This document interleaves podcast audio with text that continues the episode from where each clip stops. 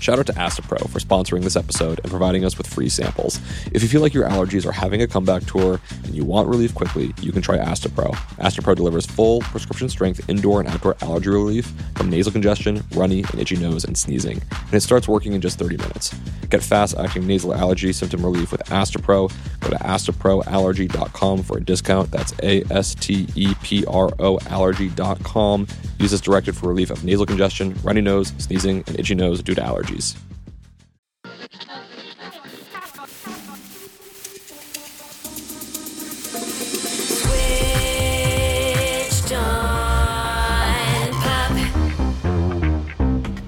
Welcome to Switched on Pop. I'm songwriter Charlie Harding. And I'm Amelia Meath, one half of the band Sylvan Esso. Amelia, we first got to know each other when you and Nick Sanborn, the other half of Sylvan Esso, were on the show last winter. Yeah.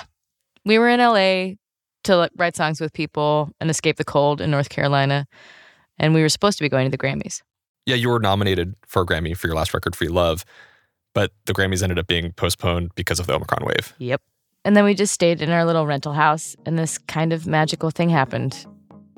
We made a whole record in like six weeks. You called it No Rules Sandy. What does that mean? Oh, Sandy is my nickname for Nick. And No Rules Sandy kind of encapsulates the wild and free way we made the record. No rules. Yeah, it's kind of experimental. I mean, you're known for mixing electronic music, pop, Americana even. But this new album, it's got genre mashups, awesome lo-fi textures that I really love, tons of bleeps and bloops, voicemail interludes, and some really unconventional vocal arrangements. Yeah, it's a bit out there. And it all happened so quickly that we decided to put it out quickly. Right. So we didn't do the typical album rollout where we like put out three singles beforehand or do it like announce a tour. We just kind of released it spontaneously in the same way it was made. Is there a song on the album that you feel like encapsulates the idea of No Rule Sandy? I feel like there's so many, but No Rules Sandy is a backup line that I wrote for a song called Your Reality, where Nick and I both hear the one at a different point in the song. Two, three, One, four. two, One, two, three.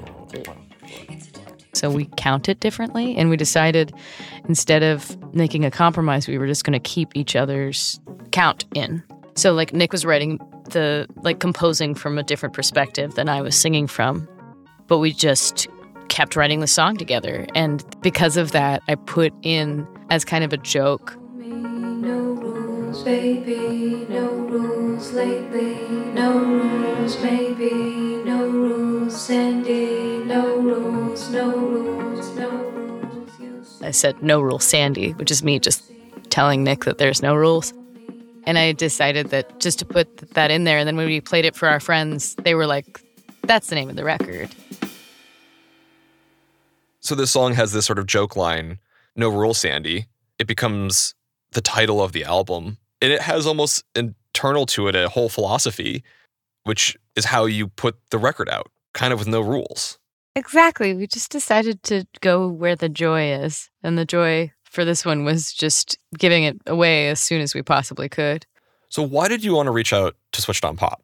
Oh, I wanted to talk to you guys again, mostly because our conversation last time was so fun. Oh, thank you. And also, oddly, because we were talking to you like in the midst of making the record. So, in some Mm. ways, like because we wrote all the music for it in like almost three weeks, our talking to you is like kind of at the center of it, oddly. Huh.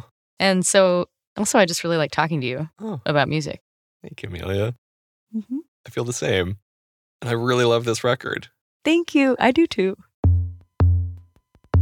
But over the last couple of months, we've been talking, and the conversation has sort of shifted from just talking about No Rule Sandy to like a bigger inquiry. I feel like that you've been on, maybe a quest, a journey, if you will.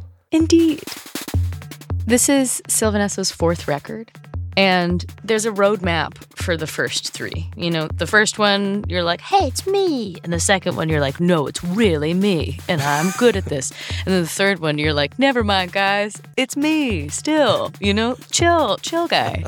and then putting out the fourth one, particularly in like the strange and exciting and uh, alternative way that we did, made me start thinking about how strange it is that when you put music out, like you're essentially like putting out little collections of your work, usually once every three years, mm-hmm. and you're constantly having to announce that you've made something new and that it is the best thing that you've ever made. Mm-hmm. And it's totally different. Mm-hmm. And it's all really just trying just like basically begging people to just listen to it please because everything's in there. Like just listen to the gd record please. Yeah. And it got me thinking that what i really wanted to know was what it felt like to other people to release records Yeah. like what they f- are feeling behind the scenes. Hmm. And since this album release was unconventional and fast, I thought maybe I could do something different this time.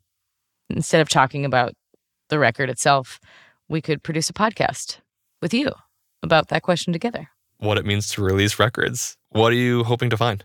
Usually, the thing that I'm searching for is community and understanding other people's experiences of something that is similar to the thing that I do. It's also a very intimate thing to talk about. It's not just talking about like someone's creative output, but it's talking about their emotional reaction to their output being received Mm. and perceived.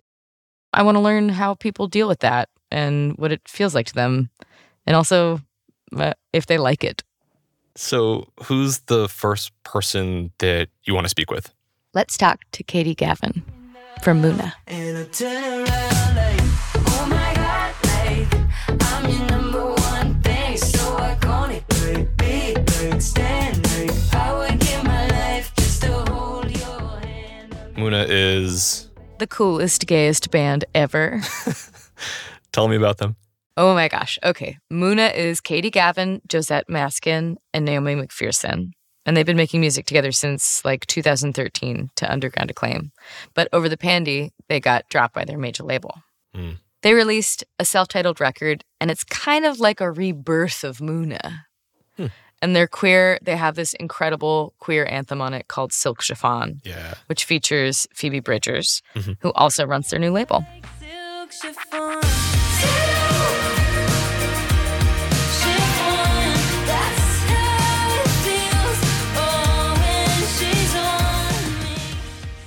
And it went like viral on the talk and also just reached a much wider audience than they had before. I just wanted to speak to them. And also, like, me and Katie have been friends on the internet for years and we've never gotten to talk. So I'm excited to meet her, even if it's not IRL. Totally. Hi. Hi, it's nice to meet you. In a way. It's nice to meet you. How are you? I can't believe we haven't met in person after all this time. I know. when you're writing songs, when does the record making process begin for you? Such a good question.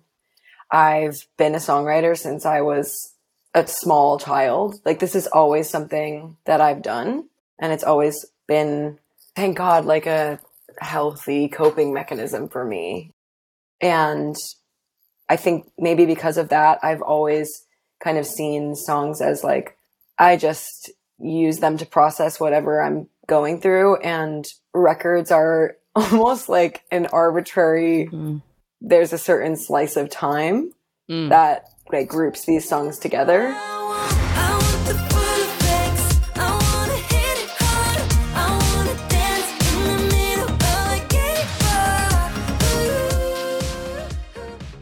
How was the press campaign for self titled?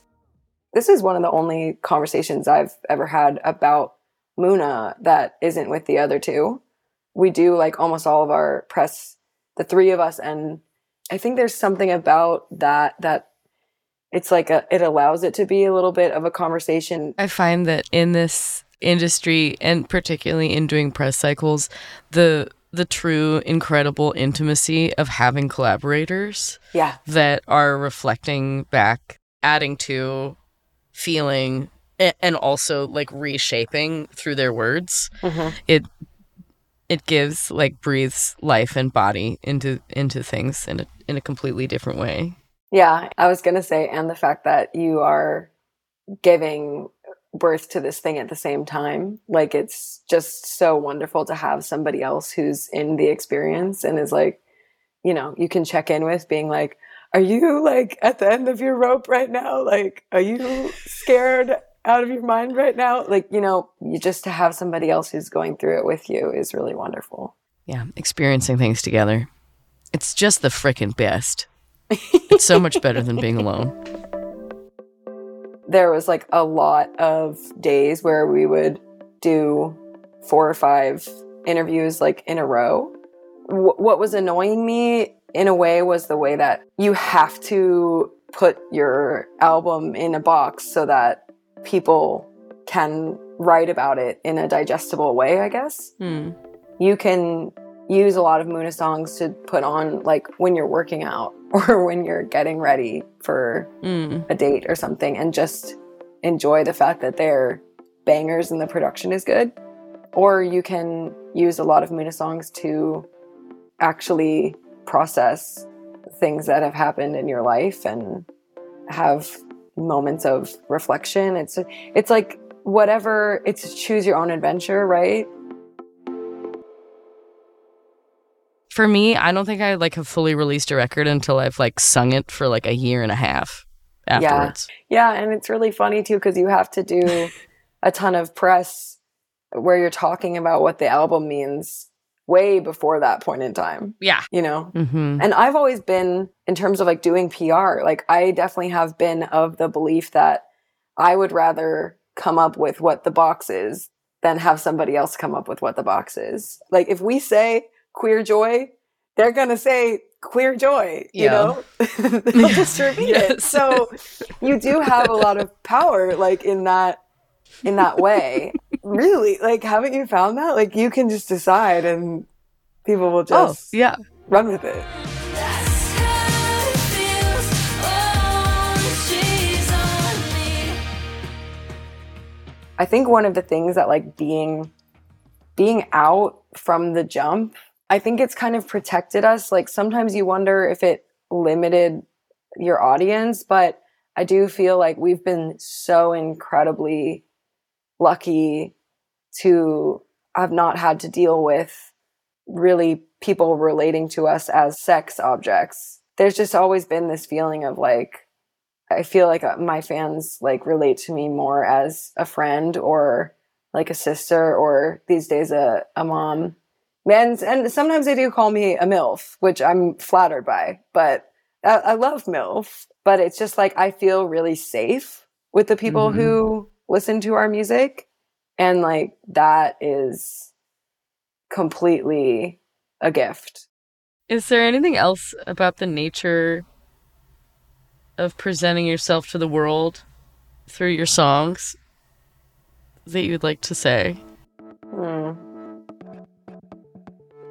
I think releasing music for me has always been a roller coaster. It's like it's an up and down battle that affects you Mm-hmm. because at the end of the day, there's nothing that really changes the fact that this is the same thing as, you know, me as a kid making a drawing and then being like, Do you like it? You know? and that's really sweet, you know?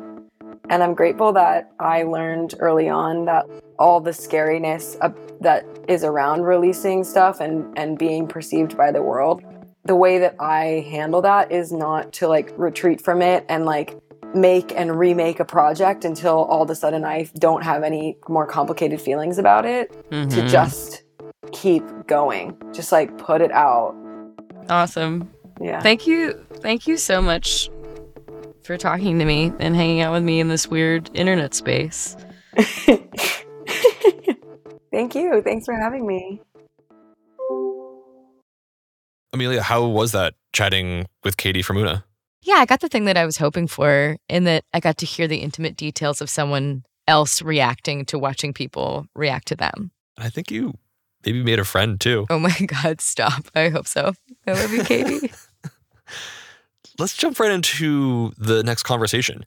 You texted me the other day that you wanted to speak with Bartees Strange, who's recently released the critically celebrated album Farm to Table. Who is Bartees Strange and why did you want to speak with him? Bartees is just making some really incredible genre bending music right now. And he's had an amazing career, even before his musical one. He worked in the Obama administration and for nonprofits, all the while making truly spectacular music. Then he got signed to 4AD, and now he's like starting on the path of mainstream music media, where he's doing full press cycles. Hmm. He's out on tour with so many amazing acts like Lucy Dacus. There's even a song on Farm to Table that's called Cosigns that's like about him being surrounded by this musical community that he's been a fan of for so long. I'm in LA, I'm with Phoebe, I'm a genius then. I'm in Chi-Town, I'm with Lucy, I just got the skin. Yeah. So I wanted to talk to him. Hi, I'm Bartees Strange. I've been a fan of you for so long, and it's nice to nice to be able to wave IRL. Fam, I love your music. I like love, love, love, love, love your music. Thank you for having me on this. Oh my gosh, of course. How are you feeling about your presentation of the record? Well, something that I struggle with, you know, I'm a, I'm a black man, right? From the South, Mm-hmm. from Oklahoma, Texas, North Carolina. That's where all my folks are from. So when I'm talking to an audience from Germany about the themes of my record, it's way different than talking to an American or a Canadian audience about the themes of my record because the American black story is so present in Western culture, like um, North American Western culture. But when I'm in Germany, I got to start like from like ground zero, you know, and like what a song is about or what a reference is about. And it's funny, my because my record is also reviewed more poorly in Germany and Italy and countries like that because they don't Mm. understand the themes that I'm referencing a lot of time, which is Mhm. something that's really challenging for me because it's like I'm not white. You know, I don't know how to what write. You know what I mean? It's like I don't know how to sound like something that would be more familiar to them. Is there a way of like distilling a record into a sentence so that someone can actually understand it? I don't think so. I mean, I do my best, but it's hard. I read a lot of interviews because I'm very interested in how people talk about their records. And I don't think I've hacked it. I mean, I think with my album title, I tried to be like as clear about what it is. It's a rags to riches story. It's started from the bottom. Now I'm here, farm to table. I was way too rough when I left my town. I was big city lights for a country now. You know, it's like it's a rec- it's a record about a transitionary time in my life. Mm-hmm. but still, you know, people are like, "What's the title got to do with the record?" I'm like, this whole thing. You know, I grew up on a farm, and now I literally get to tour with people I've looked up to my whole life, and that's crazy. And that's the record. so yeah, Has there been anything new that you've learned about the record through your fans, through people who've been receiving it? I have a lot of affirmations. Mm-hmm. You know, things that I had hunches about that have been affirmed through my interactions with people. For example, you know, there's a song on the record called Hennessy. And they say black folks drink Hennessy. to me, the song is about stereotypes and how, I mean, the hook is literally, and they say black folks drink Hennessy, right? But I counter it. But I want you over me in the dark. by saying, but I want you all over me. Mm-hmm. Kind of saying, like, I know there's stereotypes and I know you see me a certain way, but really I, I want love. I want to be appreciated for my art and as a person. So many white people, Asian folks, black folks, queer folks reach out to me about that song and they're like, yes, like this song is like how I feel. Like I want people to see me for more than just being a woman or someone who's trans or someone who's gay or whatever, you know, and it's like, and I mm. wrote that song as something like very personal, but it's beautiful to see how other people draw that song to their experiences. Do you feel like they know you in a way that you weren't expecting? I'm always amazed how much people think they know me. Mm-hmm. Like I'll literally meet someone at an airport who's just like they're talking to me like they've known me my whole life, you know? Mm. And I'm like, is that just because you like the record or is it because of like what's in the record?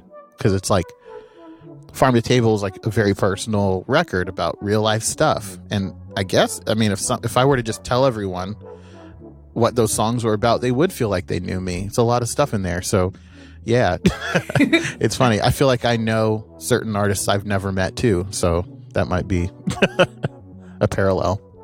Are there any things that you would like to say about putting out a record before we wave bye to each other? one thing I'll say is like I'm still like very much learning how this world works. And so in a year when I think about this, I'll probably think about it differently because I'll learn a lot of new shit. And that's kind of the most interesting part about putting out records is every time it's very different and you learn a little more. And it's all interesting and cool. I'm grateful for it. I'm constantly amazed at how much everybody's bands is like their own art project, truly.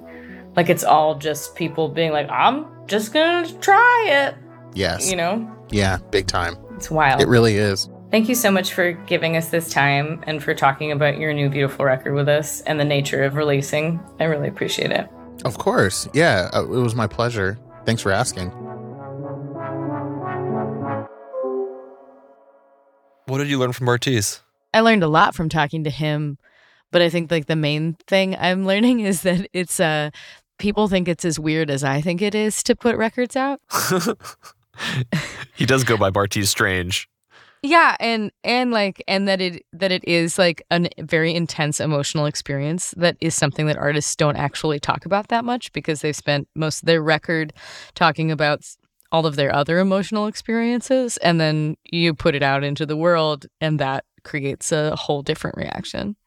So I'm hearing that there's some validation in these conversations about the bizarre nature of putting yourself out into the world. And I'm intrigued to see what you're going to find next, especially because you're about to speak with two of my all time favorite musicians right after the break.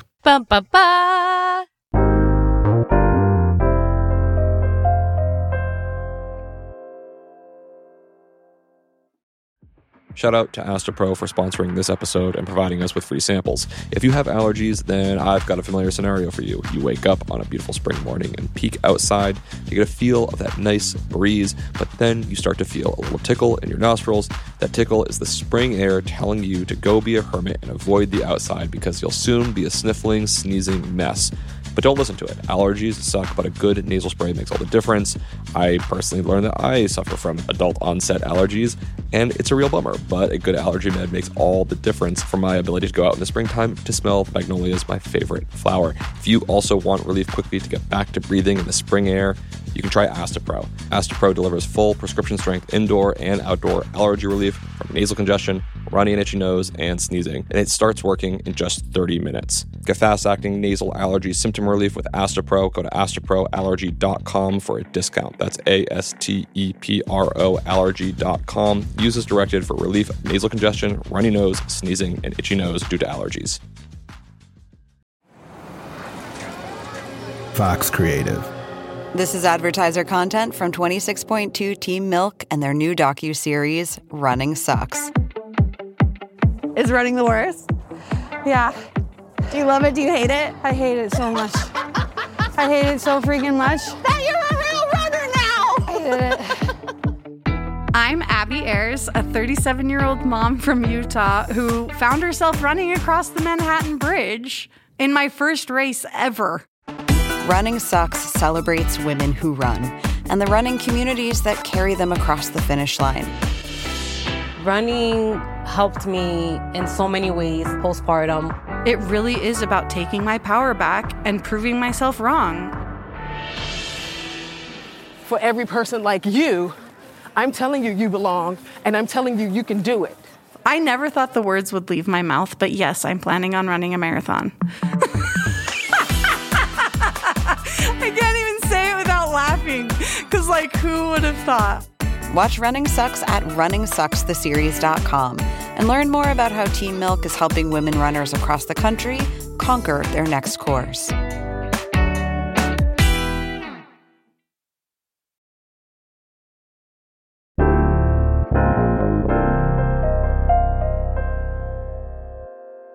All right, Amelia, where do you want to go next with these series of conversations? I think we need to talk to Jeff Tweedy. Wow, Jeff Tweedy. Yeah. The sage of songwriting. Right? He's got a great book on it. Yeah. Yeah, he's the lead singer and songwriter of the band Wilco. They've released albums since 1994. It's actually the 20th anniversary of one of my favorite records, Yankee Hotel Foxtrot. Mine too. Love it. They also recently released their 12th studio album, Cruel Country. So, like, if anyone's going to know how to talk about releasing records, it's Jeff. Yeah. I love my country, stupid and cruel. Red, and. Cruel Country is so wonderful. It was recorded live and feels like spontaneous and beautiful, which is like new for Wilco. And also connected to kind of how you made a record. Yeah, it is. Kill yourself every once in a while. And sing in the choir. I want to talk to Jeff because he's put out so many records. And he also has been putting them out since like before the internet was a thing and like before like all the streamers were a thing. So he like Mhm. he you know, he, he's run the gamut of putting records out into all sorts of different climates. Um also I love talking to him. Hi. Now, is this your show, Amelia? This is like I'm like doing this in conjunction with Switched on Pop, but it's my idea. When you put out your first record, how did it feel? And did you have a like that thing you do moment? Your your interactions with how your record was going to enter the world back then. Well, I think they started with your friends. You come home from the studio with your with your cassette and getting that immediate insulation of the people that are going to respond to it in the spirit that it was made. Like, hey, my friend made this. This is so cool. This is amazing.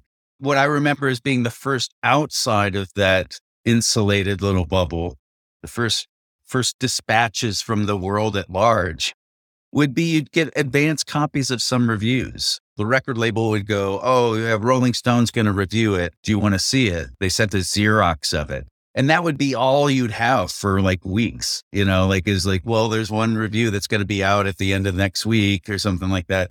But there was no immediate, the internet didn't react the way that it does now. It's not immediately, there's a consensus formed by people that have had not had time to form a measured or considered opinion. you know, mm-hmm. that's what happens immediately for modern records, and you can't. I, I I can't. I can't pay attention to it. With Cruel Country, like do you feel like you're still introducing yourself to the world? I don't know if I look at it as an introduction. I feel like each song is an effort to make a connection.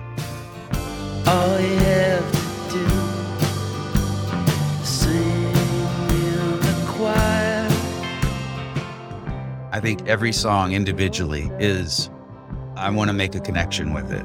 And then a record to me is finding the songs that work together the best to kind of enhance each other in a way that's going to allow that those circuits to be connected and cumulatively give each other a better chance of making that connection.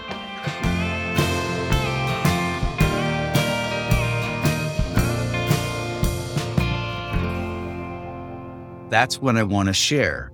And then I'm reminded that everybody is coming at this from way different places in their life. You know, like I don't, I, I can't intellectualize it in the moment. I just get just not like I'm just like I need that reassurance or like need good reviews or need uh people to tell me I'm a genius or anything like that. It's just like I just want I just made something and I and I I, I really feel like a little kid. Like look at what I made. I always like reach out to people you that I love who put out records, usually like a week after their record, and I'm like, "How are you feeling, buddy?" Because it's kind of like a breakup feeling in a lot of ways. Yeah, there's a sadness to it. There's an, you know, uh, it's not yours anymore. It doesn't just belong to you. And that's what we're talking about. The world is projecting onto it all of its own baggage, its own opinions, its own, its own potential. Like a record isn't just a record the first time you hear it. A record can re- represent uh, a potential friendship or a potential companion. But yeah, you, you don't get to make it anymore. Uh, other people are making it in their consciousness, and they they can't be trusted, Amelia. No, they can, and they're usually wrong. But but also, I find the thing that always amazes me is that uh, there are people who have like emotional relationships with my record that I would never be able to create. Like that's the weirdest part is that like there's no matter what, once it's out, I'm always wrong mm. about what the record is. Well, yeah, and that's that good, that's good and bad because you know that then there is there is a creative listener that has an ability to designate some intent that you never could have intended, you know.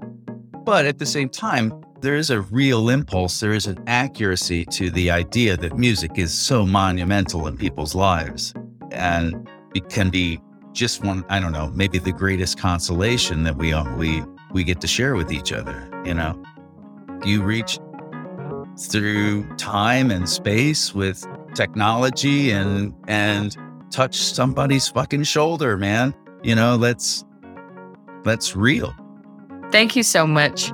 thank you amelia What was that conversation like for you, Amelia?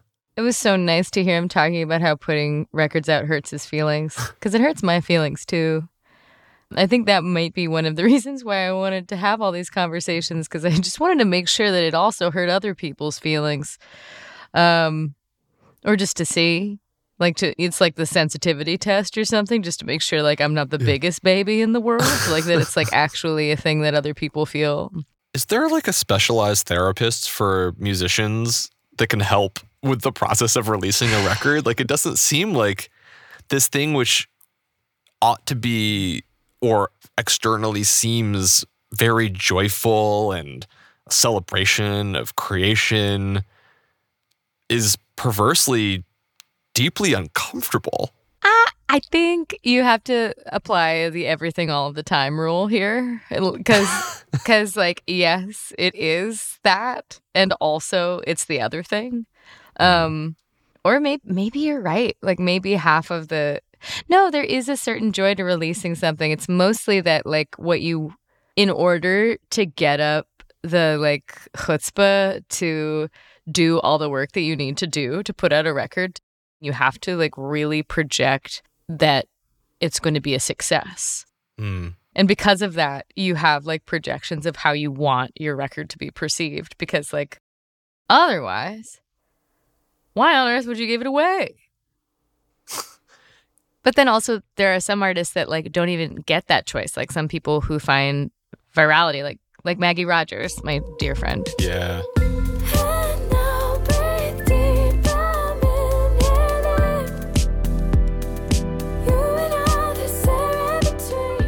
She was met with viral fame when like she was in college and a video of her playing one of her tracks for Pharrell got passed around the internet. Wow. wow. I have zero, zero, zero notes for that. And then like all of a sudden every record label wanted to sign her and so many people knew who she was. And that all happened in like a week. And then she had to like all of a sudden she had to put out a record. Or she she didn't have to, but she did. And it was a beautiful record called Heard It in a Past Life. And she just put out her second record, Surrender.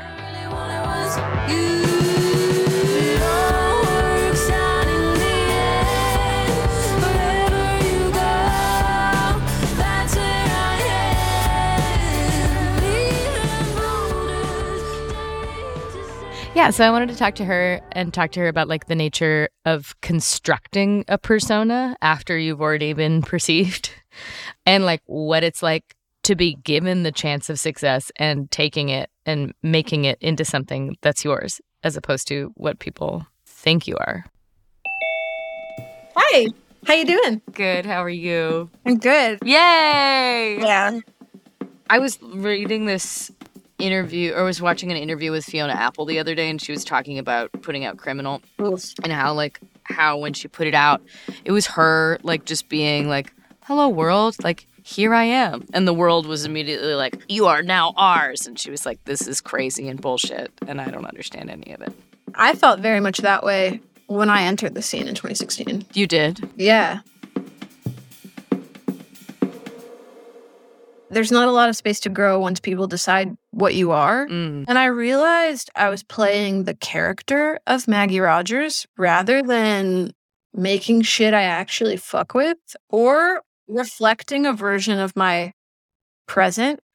Like I got sort of stuck in this character of being like the girl next door that like could be your role model. And I was like, ah, that's a part of me, but like I I wasn't talking about what the reality of my life was or or making music that sounded like the music I listened to or like. Mm-hmm. There was so much that happened on tour and on the road in those like 4 or 5 years that I was out where I didn't have time to process and I just had to swallow it and keep going.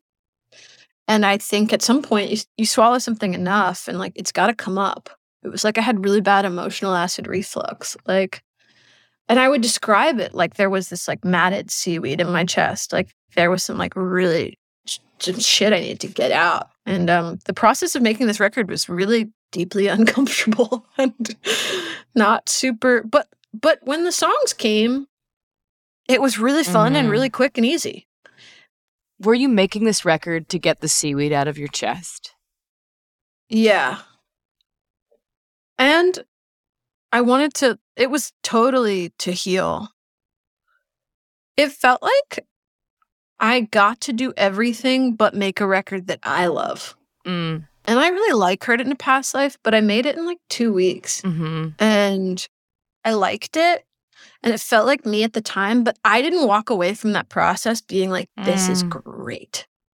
And with Surrender, the one thing I hadn't gotten to do that I'd always dreamed about doing, which is an incredibly like privileged and lucky way to start a sentence, I'll just like flag, is that I had never gotten to make a record that I really loved Mm-hmm. and that I really like felt myself in and that really felt ambitious and stretched in an artistic way, not in a commercial way. Mm-hmm. And that's what this record is. And that's what it did for me. I was in Maine. I had been making music casually for a couple months. And I had written this piano thing. And I was sitting at the computer. And all of a sudden, I put a culture vulture Mm. on my vocal.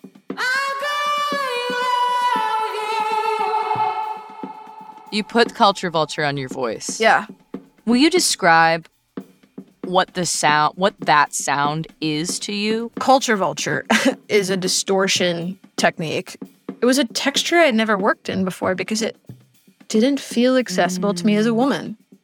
Why?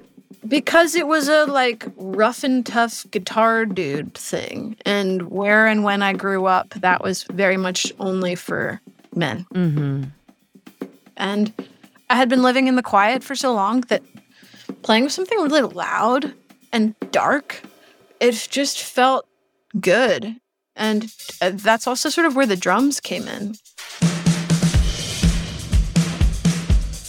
Like, I had never had big drums on my songs before, and I really wanted something that felt physical. That moment was when I was like, oh,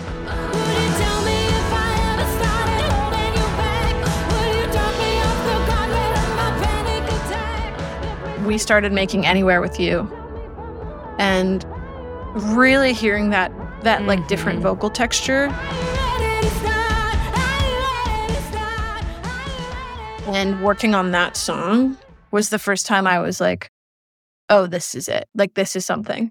And I think I was aware in doing that that in making the thing that I really wanted to make that it might not be the thing that my audience wanted. Mm. The people who would stay with me would be the people who were really with me in the present and who were really there for the version of myself that was real in the present and that I could also really potentially lose or Mm. alienate some fans as well.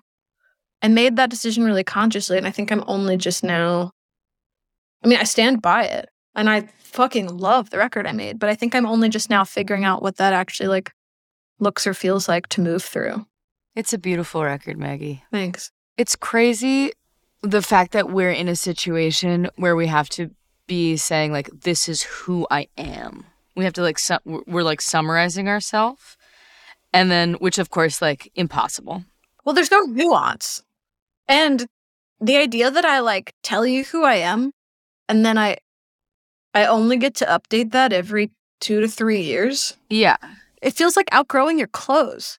Yeah, and you have to constantly be like here I am. It's it's me. You remember who I am from this thing, but also uh here's this this like cool new guy who's who I actually am.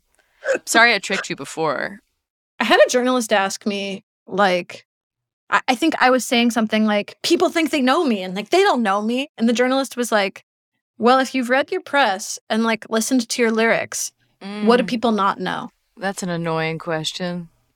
I got through the press process and then I didn't even feel like my Mm. life was mine anymore.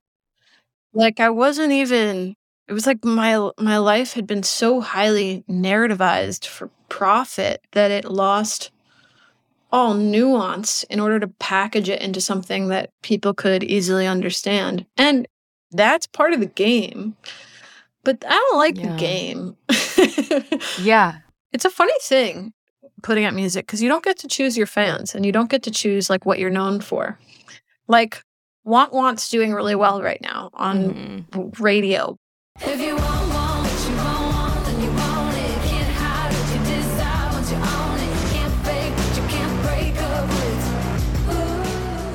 It's the first song I've had that's gone on radio. And I keep being like, no, not that one. Like, that was the fun one. I know. Like, what about my like emotional thought pieces? Like, what about Begging for Rain?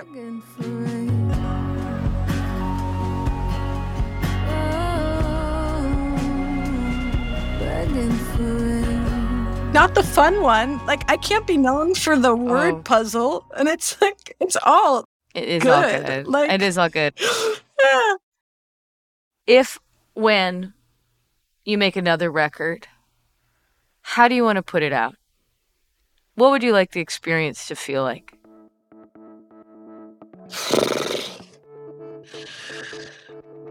I don't know if I'm gonna make another record. And that's kind of hard to say right now, but like, I don't know. Like, I don't know what I'm gonna do. And how I put it out is a total mm-hmm. question mark. Like, a lot of my deals are almost up. Like, I am looking at what the state of the world looks like and how this makes me feel. And I love playing music more than anything. I love being a part of community. I love playing music with other people. I love writing so much. But I'm I'm really thinking about what it means to have a beautiful life and how much of this I need to be public and how much I want to do it for me and like where my ambition lies and I'm having real real conversations with myself about what I want and there's it's actually really exciting cuz I hack for the first time in my life have no idea and I've known what I've wanted since I was like 3 years old and I don't know the answer right now and that's uh that's cool. I'm sorry I asked you that question. I hate it whenever anyone asks me that. It's the worst. um, But but you know what? uh huh. Yesterday I put some songs into Dropbox and labeled it MR3. Hey, well, there you go. Like, it's not like I, I'm not, like, because I'm like, what else do I do? As I'm sitting here being like, I might never make another record. Like, It's great. Do it. You might not. I'm just being dramatic. I love it though.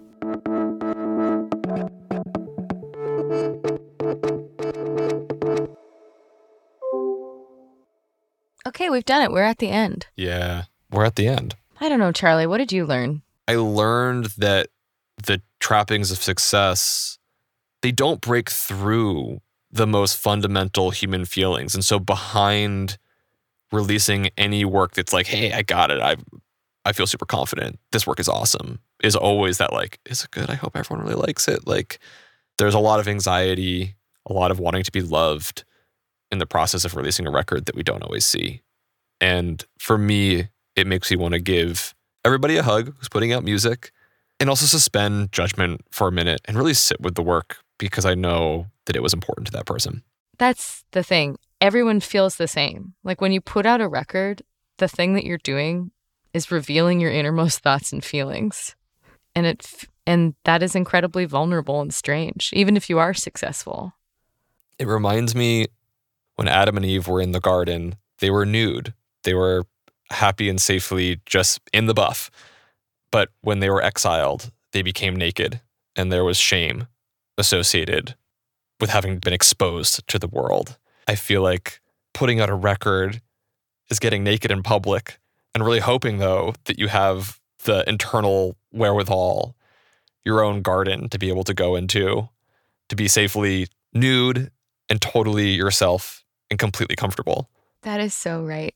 Being naked but being perceived as nude. Uh, this has been fun. Uh, so, do you want to join the team as a producer? Yes, please. No, really. Come back and please produce some other stories with us. I would love that. Oh my gosh. This episode of Switched on Pop was produced by Amelia Meath. Thank you, Amelia. Thank you. It was also produced by Reanna Cruz, engineered by Brandon McFarland, edited by Jolie Myers. Some great illustrations of every artist Amelia spoke with this week by Iris Gottlieb. Community management by Abby Barr. Our executive producers are Hannah Rosen and Ashok Kurwa. We're a member of the Vox Media Podcast Network and a production of Vulture. Every piece of scoring you heard on this episode comes from Sylvan Esso's record No Rules Sandy and was used by permission from Sylvan Esso, Loma Vista, and Psychic Hotline. Amelia, I'm assuming, like podcasts, you can find it wherever you get your podcasts. Can I find your record anywhere you get records? Indeed, anywhere. And what about Sylvan Esso and you? Where can we find you? You can find Sylvan Esso at sylvanesso.com and at Sylvanesso on all of the places. And with me, you can find me at A Randall M. And Switched on Pop is at Switched on Pop on all the platforms as well. Come back next week as we're going to deep dive into a very unexpected number one hit, Steve Lacy's Bad Habits. And until then, Thanks, for, listening, guys.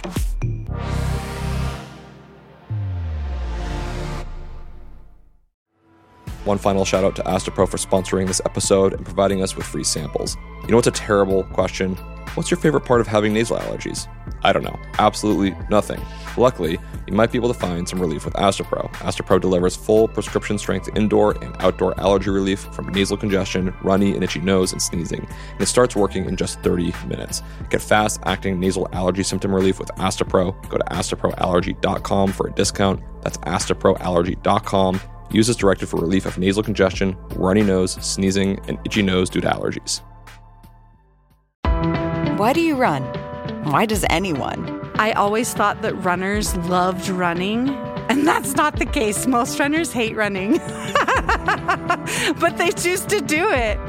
In the new docu-series Running Sucks, brought to you by Team Milk, Abby Ayers learns why women runners everywhere are driven to go the distance. It really is about taking my power back and proving myself wrong. Team Milk is about fueling women's performance and helping them along their marathon journeys.